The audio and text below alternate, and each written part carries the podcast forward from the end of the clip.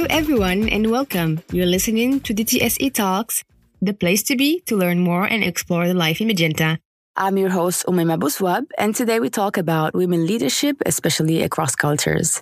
Therefore, I invited Mardia Niehaus, the HR business partner of technology and innovation in Deutsche Telekom, and she's here to share her experience and insights on the topic.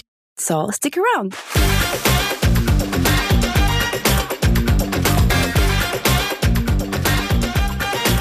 Any story of leadership success is filled with challenges. For women, however, these challenges are doubled when the gender and culture barriers are combined. This doesn't mean that it cannot be done, but it means as a woman, you will have to adopt the right attitudes and skills to be successful in a cross cultural environment. So, what are the barriers you need to break through? How do you overcome these stereotypes when walking into a new role?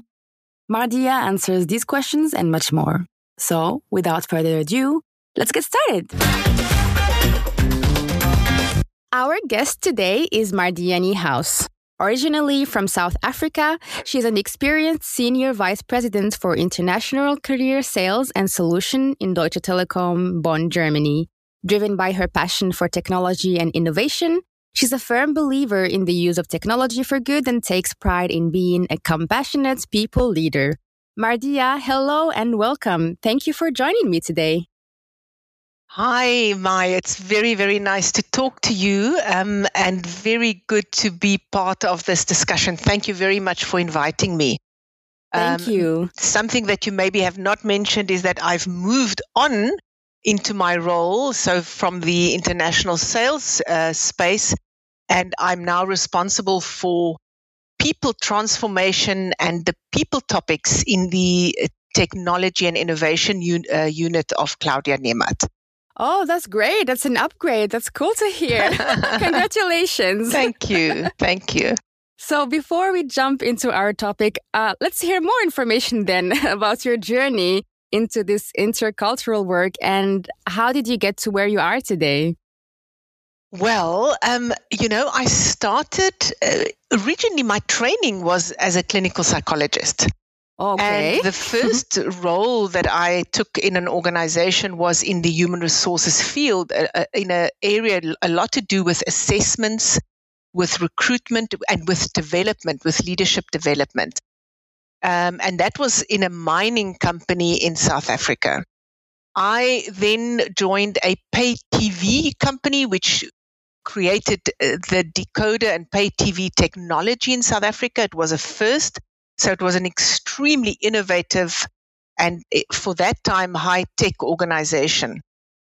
Um, after a couple of the uh, years there, um, I was headhunted to join a little company called Debis System House in Johannesburg, which became T Systems. Ah, okay. Um, mm-hmm. And and I was the human resources director for this company. I did this for about six years, um, and then went home to have my third baby for a few months. In South Africa, you have about three months um, of maternity leave, and when I came back, um, my boss asked me to take over the sales role. Mm-hmm. Now, sales was not something I've ever done before, and specifically sales in the IT um, solutions space and the IT um, services space, you know, desktop support, running of data centers, but also solutions. It, it was a huge, huge shift for me and a, and a big step. I did decide to do that. And um, we, at that stage, really had a lot of challenges in the company. We were very small. We were number 12 in the market, in the South African market. We were one of the smallest T Systems entities worldwide. Um, and um, but after a couple of months, we were able to get quite a few great deals in the pipeline, and we were able to win a major deal, um, which then led to us very quickly over a period of four years um, become the number one IT services and solutions company in South Africa. Wow. Um, and with about 3,000 people, up from 600 people. Um, early in this process, the organization decided to ask me to become the CEO. So, my most exciting journey and my most exciting I would say, entrance into what it means to work in a multinational organization was in that period of time. Um, I was managing director of T Systems South Africa, you know, sitting in the southern tip of Africa, running a South African company, but German owned, uh, with a co shareholder, minority shareholder in South Africa, black shareholder, which was very important if you wanted to do business in South Africa at that stage within that political context. Um, you know, as a woman, for the first time, they had a woman in this kind of role in the group, even uh, in, in, in Deutsche Telekom or in T Systems worldwide. So a lot of firsts uh, mm-hmm. and a mm-hmm. lot of lot of um, kind of barriers to get through. Um, I had to learn about the the German way of doing things, the German culture, um, the German business culture, um, also, you know, linked to some gender stereotypes and obviously some stereotypes when it came to being African and being from South Africa, uh, which was very challenging at some times. That's an interesting uh, background, really. So you come from psychology through mining, and then you end up in technology and innovation and uh, in sales. So that's really quite a journey. Yeah. And as you said, you had challenges. So uh, my question, our uh, next question is, what are the cultural challenges do women in leadership positions face? And do women experience culture differently? Yeah, it, it, it is at different levels, you know. So when I um, was asked to be the acting CEO, um, mm, I was the first woman in my leadership team. Um, all of the other colleagues were men um, that that were very deeply versed in the technology knowledge in IT specifically. And here this woman comes um, with not a deep background in engineering or IT or tech. Um, and a lot of these colleagues, you know, had 20 years, 25 years experience. They were either SAP consultants or they were data center experts. They started to work, you know, from scratch in this area. So there was immediately um, a skepticism of how this kind of HR background woman could actually lead an IT company. Exactly. Yeah, they were very. So they, they, they, were they were extremely skeptical. I mean, uh, and and uh, one or two actually really dismissive. Um, one colleague um, was not going to accept this, and him and I very early on had the discussion that I said to him, well, then I think you need to find an alternative. If you are not going to be able to work with me, um, then this will not work. So he left uh, to join another organization. Um, the other colleague I thought was a, a, very brilliant man, but did not have the same vision in terms of what we wanted to create, mm. um, specifically in the system solution space a much more forward thinking, a much more holistic, a much more um, proactive leading um, approach. And him and I had uh, many difficult discussions and also decided in the end to to um, to go our separate ways. And this was one of the first very important lessons for me, Mai, is that um, I needed to take very decisive actions. You know, a lot of times um, I don't know if it is a stereotype that, that women are indecisive or they don't take difficult decisions. Actually, to me, it's been the contrary. I think in business, and my experience has been that very many people, men and women, struggle in business to take difficult decisions. And they take far too long to take these decisions. So we ask for one analysis, then we ask for another analysis, and then in sure. the end, and then we in the end we have packs and packs and packs of paper of analysis, but we don't take the decision because the decision very often has an impact on people. It has an impact on a different direction, a different strategy, a different structure, mm-hmm. and sometimes has it, you know, bearing on tough decisions. You know, so so that was one of the first things that, that I found when I took those decisions, specifically to change um, some of those senior colleagues, which was very difficult. Um, immediately, there was a lot of respect. Ah, immediately okay. people felt, oh, okay, she's going to take some decisions. And she's, and I also was very clear that maybe not all my decisions will be right, but I would also live with that. I would rather take a decision, of course, think it through very carefully, of course, try to make a decision and minimize the risk to the company and the negative impact onto the company. But making a decision is 10 times better than being uncertain and not making a decision. Even making a slightly wrong decision is better than no decision. And I had the same experience when I then came to Germany, which, of course, for me was a very, very different environment. And I joined the um, wholesale, the international wholesale business of Deutsche Telekom. Um, and there needed to be some changes made. Um, and there were very many absolutely brilliant colleagues that were there before me who understood this business, uh, you know, at a technical detail level far, far better than I. And I, I would never be able to understand it in that way just because of my technical background. But when I got there, I found cupboards full of analyses where the where the where the decision was very clear. And I, when I just went through my interviews with people, I had exactly the same decision in my mind.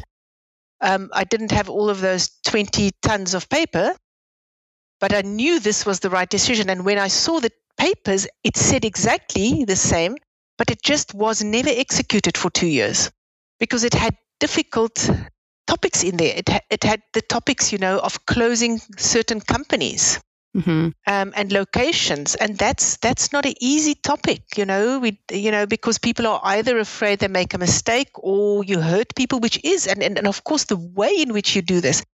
And for me, you know, one of the biggest lessons I learned there is when I went when I flew. I think we we closed some some offices in um, in Singapore and Hong Kong, um, and when I flew there, and I had the discussion with uh, with our colleagues, and I asked him, "Did you think this decision was coming when I when I communicated that this was changing?" You know, the sad answer for me, some of them said to me, "You know, for the last five years, every time a senior leader flew in from Deutsche Telekom in Germany, we thought they were now going to come and tell us. They were waiting for that. They were waiting for that. Mm. They were waiting for that. And you know, the uncertainty is is so it's so unsettling. Right. You know, it really creates pain for people rather than doing a decision in a very constructive way, in a way that is human, um, in a way that is respectful um, and straight and honest, um, that is far, far better. And and this is so for me. If if you have to ask me, you know, the, the kind of tips and and and and you know what did I learn and the advices, and it is about this. It is talk to people, hear what they're saying, find out as much as you can, learn, and then make a decision. Yeah.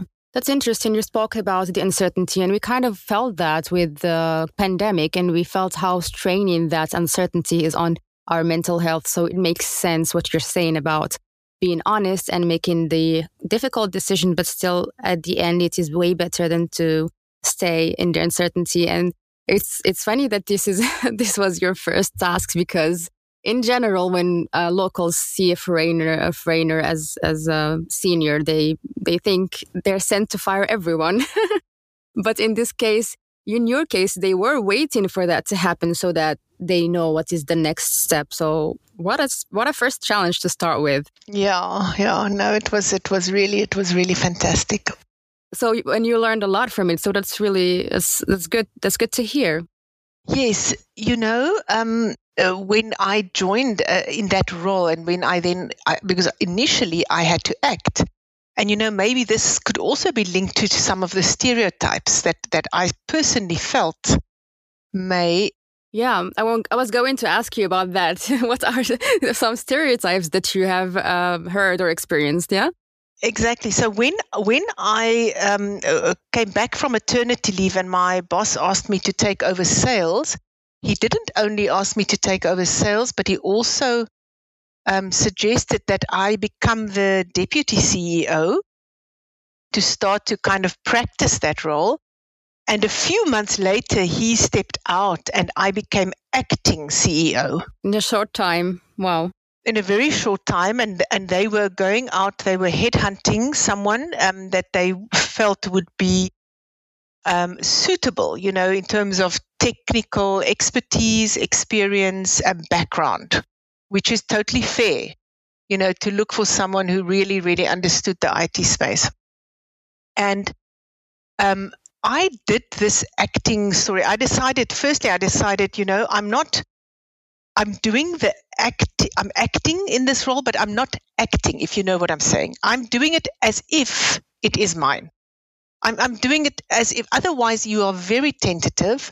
And I know sometimes how long it takes, you know, to fill such a position. And then if you, you, the company could not afford to be, to have a lot of uncertainty and indecisiveness for nine months at all.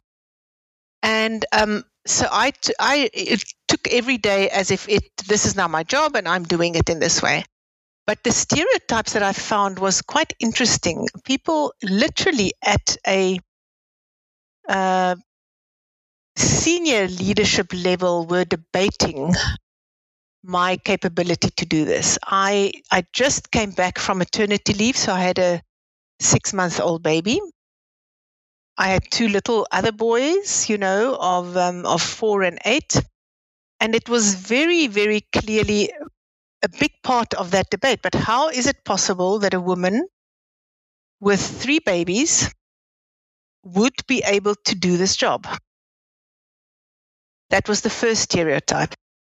Um, secondly, yes, I'm from HR. My background is human resources. So, how would it be at all possible? And maybe that's a more understandable bias, let's put it mm. this way, although when you do outsourcing in a in a in an organization like a T Systems, um, of course you offer complex solutions um, to customers, but it is all about being able to connect to the customer. It's all about being able to understand the customer, listening what the customer needs from a business perspective. And once you are successful with the offering of a, of a solution, you typically also we did it in an outsourcing way, which meant we took over people. And that means you take people over from the company and they are integrated into your company. And that is all to do with people business. Mm, something you're uh, very experienced with. Something that I'm really mm. familiar with and something that was my strength is how do you now start to create a new integrated culture? How do you do change management, transformation management?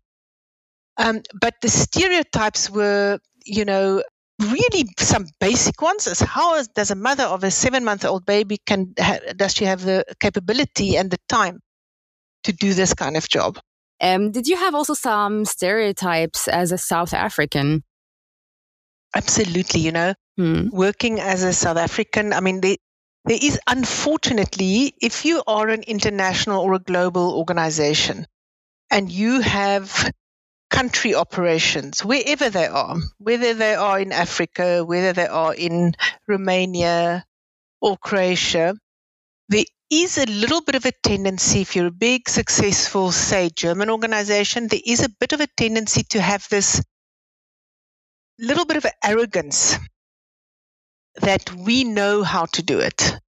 We know better.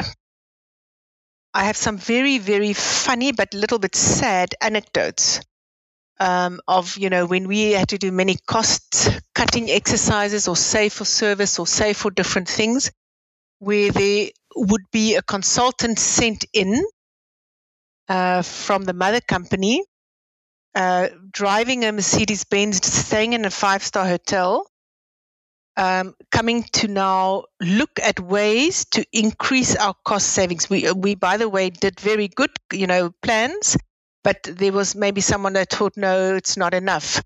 And then would come in and say, oh, but we have, you have cleaning ladies that come so many days a week.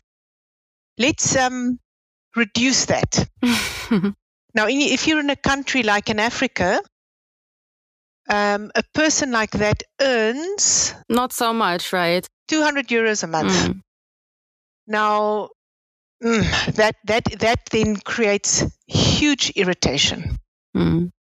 If someone now says, "I want to cut 200 euros," you cut the livelihood of a human being who supports a family probably of 10 with that money. And this is not the place no. And that and there were many other ways staying and and you know uh, so uh, so so yes of course there are those kind of stereotypes. There are stereotypes that because you may be from africa because you may be from a developing country there are things that um, you don't know as well. And of you course, don't understand. yes, and, and of course, being part of a multinational is we all learn from each other. There is no doubt. We loved to sell our value proposition as a multinational, as a global company, because there is such deep research and such deep competence in Germany that we could benefit from and that our customers could benefit from if we harness and do it in the right way. Um, and this is the, the, the challenge. When you are a multinational global organization, you need to be able to to find the way of, of getting the best of both worlds. With other words, making sure you tap into the brilliance, the competence, the depth, the professionalism, the deep experience, uh, expertise of the German colleagues. Mm-hmm. But you then marry that with some of the innovation and the and the creativity um, of your local operations where they have less than ideal situations and they learn um, better how to make plans under under circumstances which are not perfect. Mm. So, um, so yes, I, I really did this, and I, I think the only way I can say how did I overcome this, step by step. Um, I, you know, defined what I needed to do. I got the right people around me. That is the most critical thing because it is impossible um, to think that you can do this alone from a competence and skill perspective. Um, and you need to look in your team and find people that that is complementary to you, that has a different kind of strength and that can play a different kind of role which you can fully, fully trust. And I think that's that's for me as a woman, and I don't know if it's a uniquely female thing. I think there are men who are also good with that. The most important thing for me was to be able to know what am I really good at? But more importantly, what am I not good at? So where do I need to then bring in someone that is complementary to me. Bring in someone that will be um, that will bring in the strengths um, of what I cannot do. Um, I also very very simply had to make tough decisions about. It, there was a culture in our company at that stage initially huge golfing culture people golfed in the afternoons golfed on very male balding and when i really went in there and i asked how many deals were sold on the golf course, it was none. So for a short period of time, I said, well, we won't do this any longer. It cost us a lot of money and we didn't see the results of it. I see a lot of benefit in doing events together, in golfing together to cement relationships at a certain level. I, I don't, I don't see that as negative. But what we did in that company was, for me, did not um, make that. So that was a little bit unpopular. The other thing is also I did not have mm-hmm. time to socialize after yeah. work. Exactly, with a uh, baby. In the normal way, because I had mm. three babies that I had to go home to. So I would very often go home, have dinner with them at, at 6.30 or quarter to 7, and then work again from 8 to 8.30 when they were in bed. That's interesting. So to sum it up, how you overcame these stereotypes is basically to take on the difficult uh, decisions and and just go ahead with what you thought was right uh, how about the um, being a mom back from maternity leave? How did you get over that stereotypes? It was for me. I was I would think that would that would be the the biggest stereotypes to overcome. it's really honestly it's it's um, extremely challenging.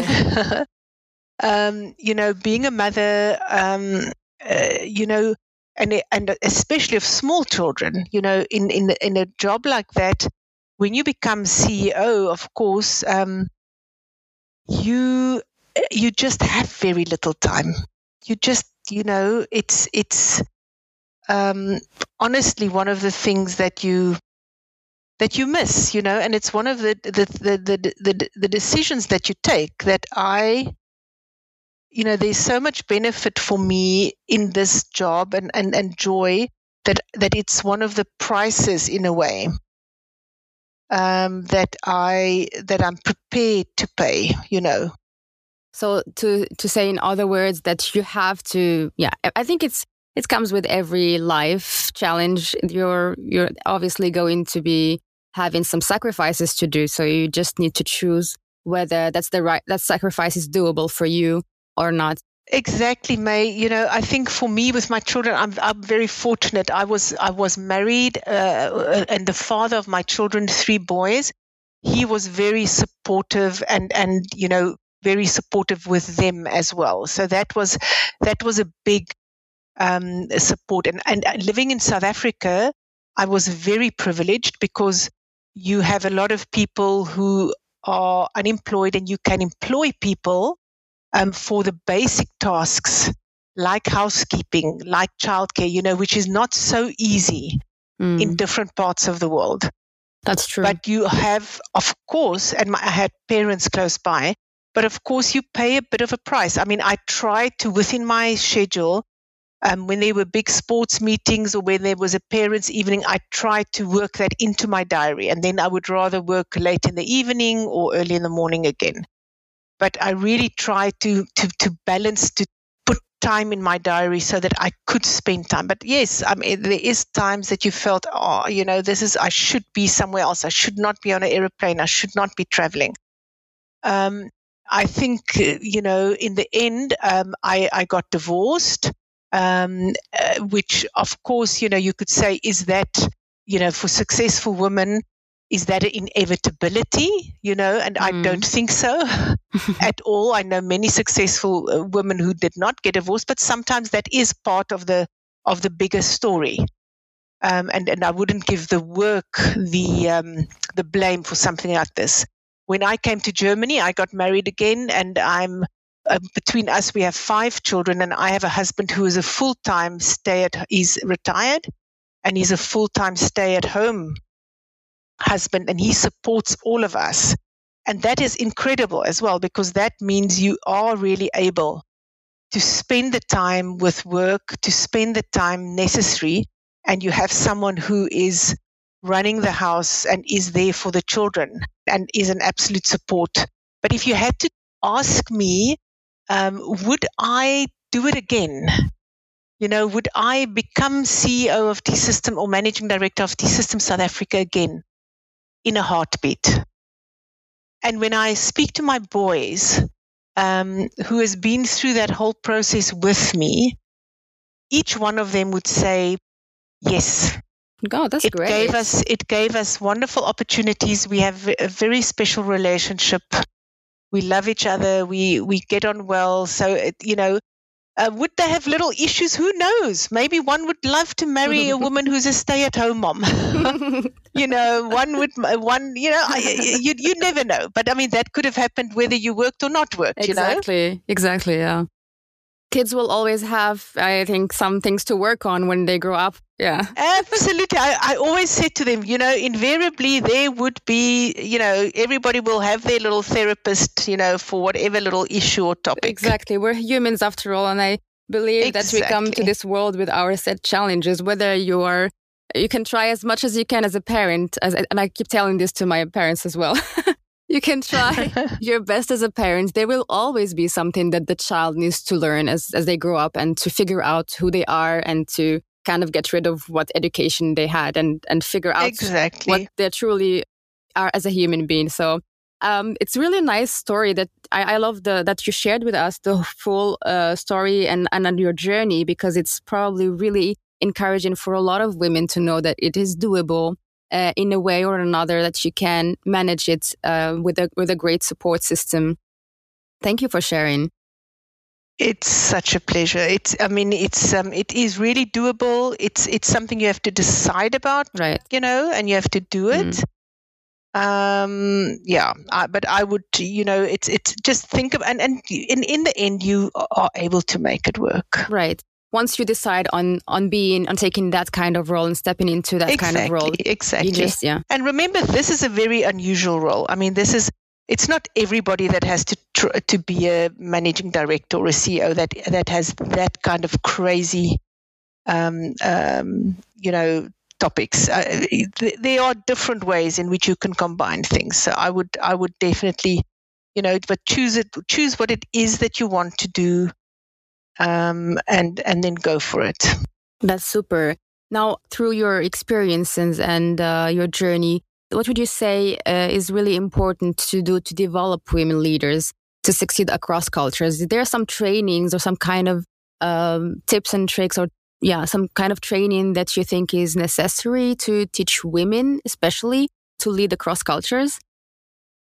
You know, I think there are so many wonderful programs available, Mai. I mean, if you just look um, what Deutsche Telekom is offering, you know, they're offering a lot of topics around diversity, equity, and inclusion.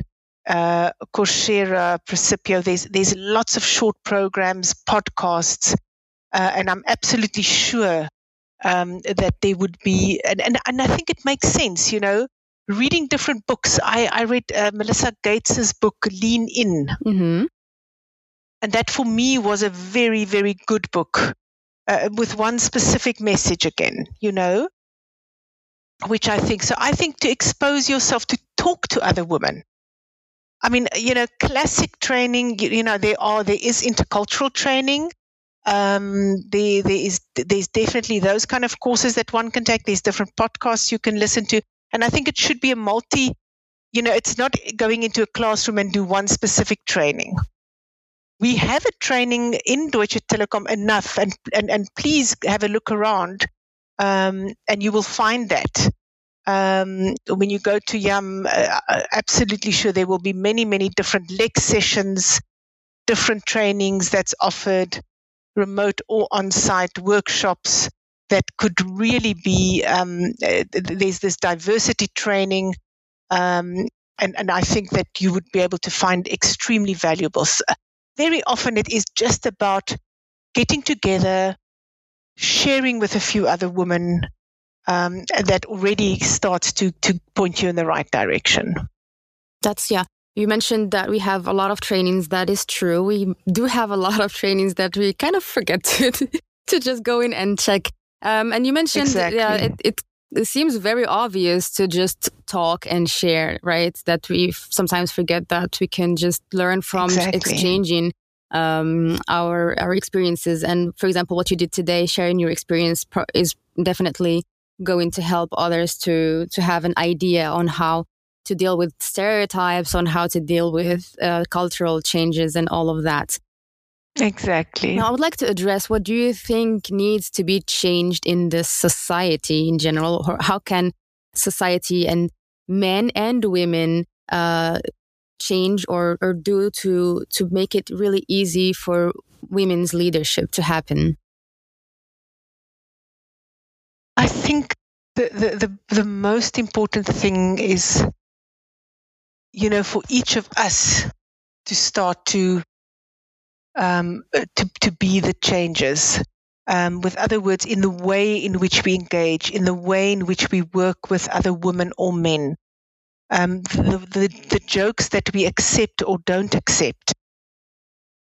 Um, you know, I think these kind of small signs, or small ways in which we can start to sh- to shape um, the environment we are living and working in. Um, you know, to be very mindful, um, to call something out when we see it, to very deliberately, when we have the chance, in a team, to bring in someone diverse and not to stick with the same. And you know that is sometimes not easy because it's very comfortable if you if you just bring in someone who thinks your way. It's just it's easy. It fits in And it's sometimes when you have someone who's challenging the status quo, they're thinking it's not so, it's a bit anstrengend and it's a bit um, challenging. Mm. But I really think this is the the biggest way in which we can make change. Deliberately, when we have a vacancy, to find someone, to target someone who is different. That's an interesting take because usually when we're recruiting or we're thinking about adding someone to the team, we try to have someone who matches the team's energy and the team's mindset so that there is no dis- disruption um, in, into the, the dynamics of the team. But now you mentioned really that the to do the opposite would be even more um, fruitful for, for the organization. That is interesting. I, I think so. I think, um, it, it, of course, the person has to fit from a personality, from a dynamic, from a attitude perspective. But it could be mm-hmm. someone bringing a very, very different approach and mindset. Right. That is interesting for sure. Uh, you mentioned now the diversity. So, are there examples in your life that that you can share where you showed that having a greater diversity in leadership positions drove really organizational success and cultural change? Look, I mean, more and more the research is actually showing um, that the more diverse the teams in the organization, the more successful um, the organization. Um, there's, uh, you know, they've, for example, just done a study um, eh, by BCG uh, in 2020. They did a survey um, uh, where they said that um, in the companies where they had diversity, um, there were actually a greater performance. Um, and that is that is really, really, really an interesting an interesting concept. For example, um, from 2007 to 2009, the S&P 500 um, index declined by more than 35%. But the stocks of inclusive companies increased by 14%.